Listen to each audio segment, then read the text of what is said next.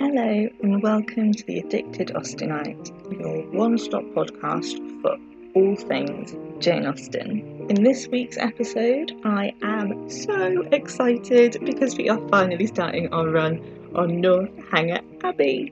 Yay! Um, I don't know if you noticed, I, I may have mentioned it a couple of times, but uh, Northanger Abbey is my favourite Jane Austen novel. It's one of my favourite novels of all time. As well, actually. Uh, I just adore it. I, of course, love all of Jane's other works as well. Um, but the first time I read Northanger Abbey, it, it really jumped out at me and I made a real connection with it. So much so that uh, my first novel, God's Hollow, was heavily influenced by Northanger Abbey and by Jane's writing.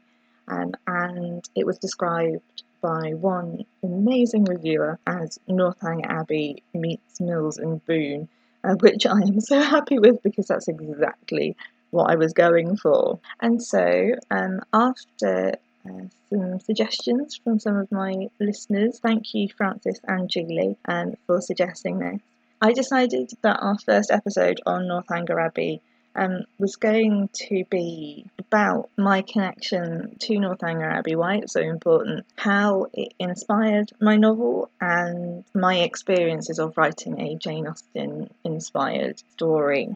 Now, I am not very good at self-promotion, it has to be said. I find it really awkward and embarrassing, so I'm just going to get it out of the way now and then continue with the rest of the episode like it didn't happen.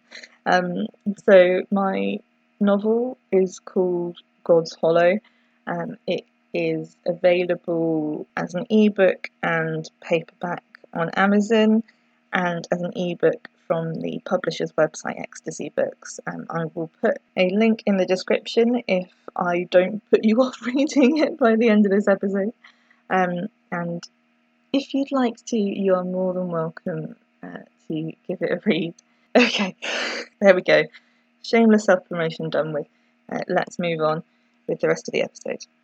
So, I want you to picture the scene. In a small uni room in Bath, a young woman is watching the two thousand seven Northanger Abbey film, uh, the one with, with J J. Fields in. She is inspired to write a little scene, which she sends to her friend, who comes back and says that it could be made into a novel if it was elaborated on and given some care and attention. To this day, I do not know if my friend was joking or not. Um, if you hadn't guessed, I, I was the girl in the uni room in Bath. But here we are. My first novel is published. There were a lot of things that really came together for me to become a published author, but I can honestly say that Northanger Abbey and Jane Austen really were the catalyst for that. I never thought that I would ever be an author. It wasn't something that I'd ever considered. I liked English well enough and I used to make up stories all the time, but it just never occurred to me to write them down. And I'd been told that my writing was a bit rubbish, my grammar was all over the place. So it didn't, it wasn't on my radar. But then that, that moment of writing that scene that I sent to my friend and that suggestion, whether joking or not, something suddenly clicked for me. And now I'm a writer. I think what really captured my attention about Northanger Abbey over any of the other novels, um, it wasn't just the gothic aspect, which of course I adore, and we will be looking at that in more like, in more depth uh, in the episodes to come. But it was really the tone of the novel. It was the youth and the innocence and naivety which really sort of captured me. Rightly so, Jane's heroines are very strong women. Um, particularly Elizabeth Bennet from Pride and Prejudice, of course. And she was using her novels to show the new women that were coming to the fore in Georgian society. And I do love her other heroines as well, but Catherine Morland really spoke to me. I've never really been an overly confident person. I've always been quite naive and quick to trust, easily led, that kind of thing, very much like Catherine Morland, and it meant so much to me to see her as the main star of a novel. And sort of touching on that, um, my second favourite Jane Austen novel is, is Mansfield Park. I absolutely adore Fanny Price as well, which isn't the popular opinion. um, but my love of those two characters is actually where I got my author name from. Obviously Catherine Morland and then Fanny Price. And really Northanger Abbey was just such a happy novel for me. I was that girl that never really considered herself as the starring role, not even in my own life. And I did heavily rely on, on reading novels. To find my adventures, I, I didn't have an awfully large collection of, of non-fictional friends when I was a kid, uh, and I did just love reading. There was nothing happier for me than, than sitting with, with my nose in a book, and I was so happy uh, to see myself reflected in Catherine Morland. Uh, in Northanger Abbey. And of course the message in Northanger Abbey is not to let yourself get carried away with reading novels. Enjoy them, but not to try and live them necessarily. Um, and that was something that I really wanted to push in my own writing as well, because I know that I've gotten into a few scrapes in my life because I've expected things to play out like a novel and they never They never do. But instead of being really negative about it, like Jane, I, I wanted to, to show that you can love novels and you can love reading, but that you just have to remember to be your own person as well. My heroine, Annabelle, um, she spends most of her time living like she is the main character in a novel, which uh, technically she is. It, it all gets very meta if you think about it too much, but she spends most of her time in this fantasy world, but she uses those experiences to really come into her own by the end of the novel, which of course plays on that positive example that we talked about as one of Jane's sort of core characters in her novels. This idea that you can get things wrong and still win, basically. Still get your happy ending, which of course I know is basically the setting for every novel ever written, but the way that Jane put it really got to me, and her writing style really sort of inspired my own. Another aspect of Northanger Abbey that, that really made me love it was the setting in, in Bath for uh, sort of the first half, really. Um, I grew up in Somerset, so Bath was really always on my radar, and my mum uh, is a really big Jane Austen fan. Hi mum! Um, so of course she loved coming to Bath and getting that Jane Austen connection. So I grew up with that, and as I went through school it was clear that I absolutely loved history, and of course Bath naturally caught my attention history-wise. Bath now is a, a World Heritage City thanks to its history, and it has this reputation as a beautiful looking nostalgic reminder of Britain's past, and that is something that I wanted to capture in, in my novels. I wanted that comfort and that nostalgia, but also I was following Jane's footsteps, because this image of a beautiful Bath has really sort of coloured our collective perception of its history and sort of the Georgian era as it happened in Bath. And like Jane, I wanted to show that less perfect side to Bath in the Georgian era, to the middle classes and all of those lovely things that we sort of focus on when we think back on the Georgian era. Of course,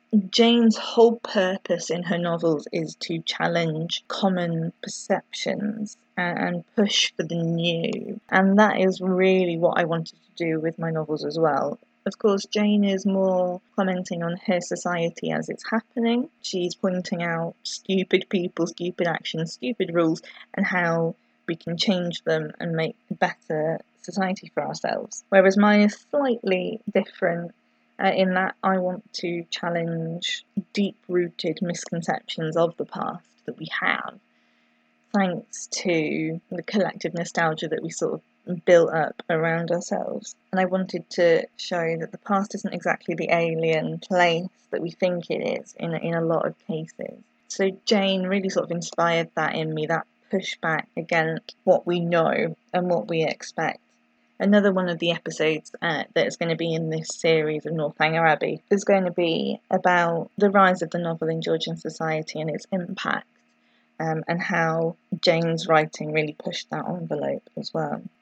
The last major part of Northanger Abbey that really sort of inspired my novel was the Thorpes. They were such perfectly bad characters, and I really wanted to push the Gothic and take it over the top with my own sort of villains, as it were.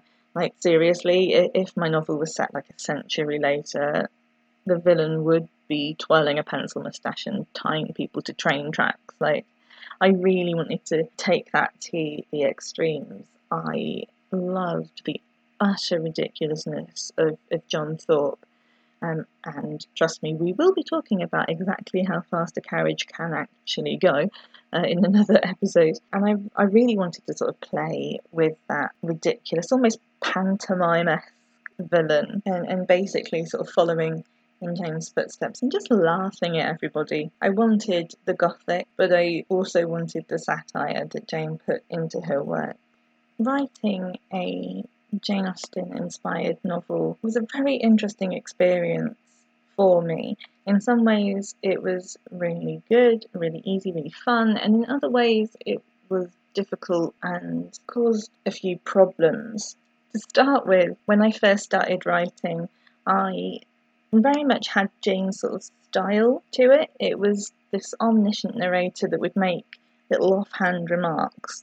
Um, I am a very sarcastic person and I sort of wanted to put that into my narration, but that is a very Georgian era style of narration, and sort of talking to publishers, it did cause a few problems because it's not a very popular narration style at the moment, and so I had to really sort of rejig my novel to make it into a more accessible format for my readers.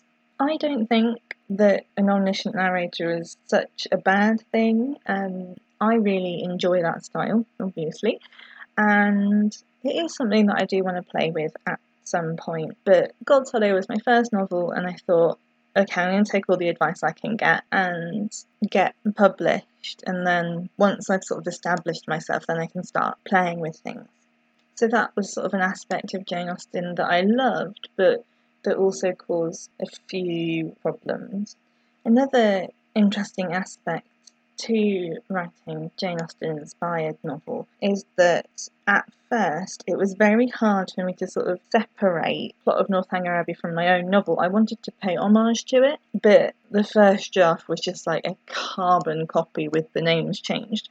So it took me a while to sort of find that balance where it's clearly, you know, a loving tangent from Northanger Abbey, but was also sort of my own creation at the same time, because I, I love Jane. She's what got me into writing, and I really wanted to bring that into this novel and, well, really thank her for, for putting that idea in, in my head. But obviously I didn't want to just plagiarise Northanger Abbey and, and put my own name on it. So it was a really interesting experience trying to sort of find the right level.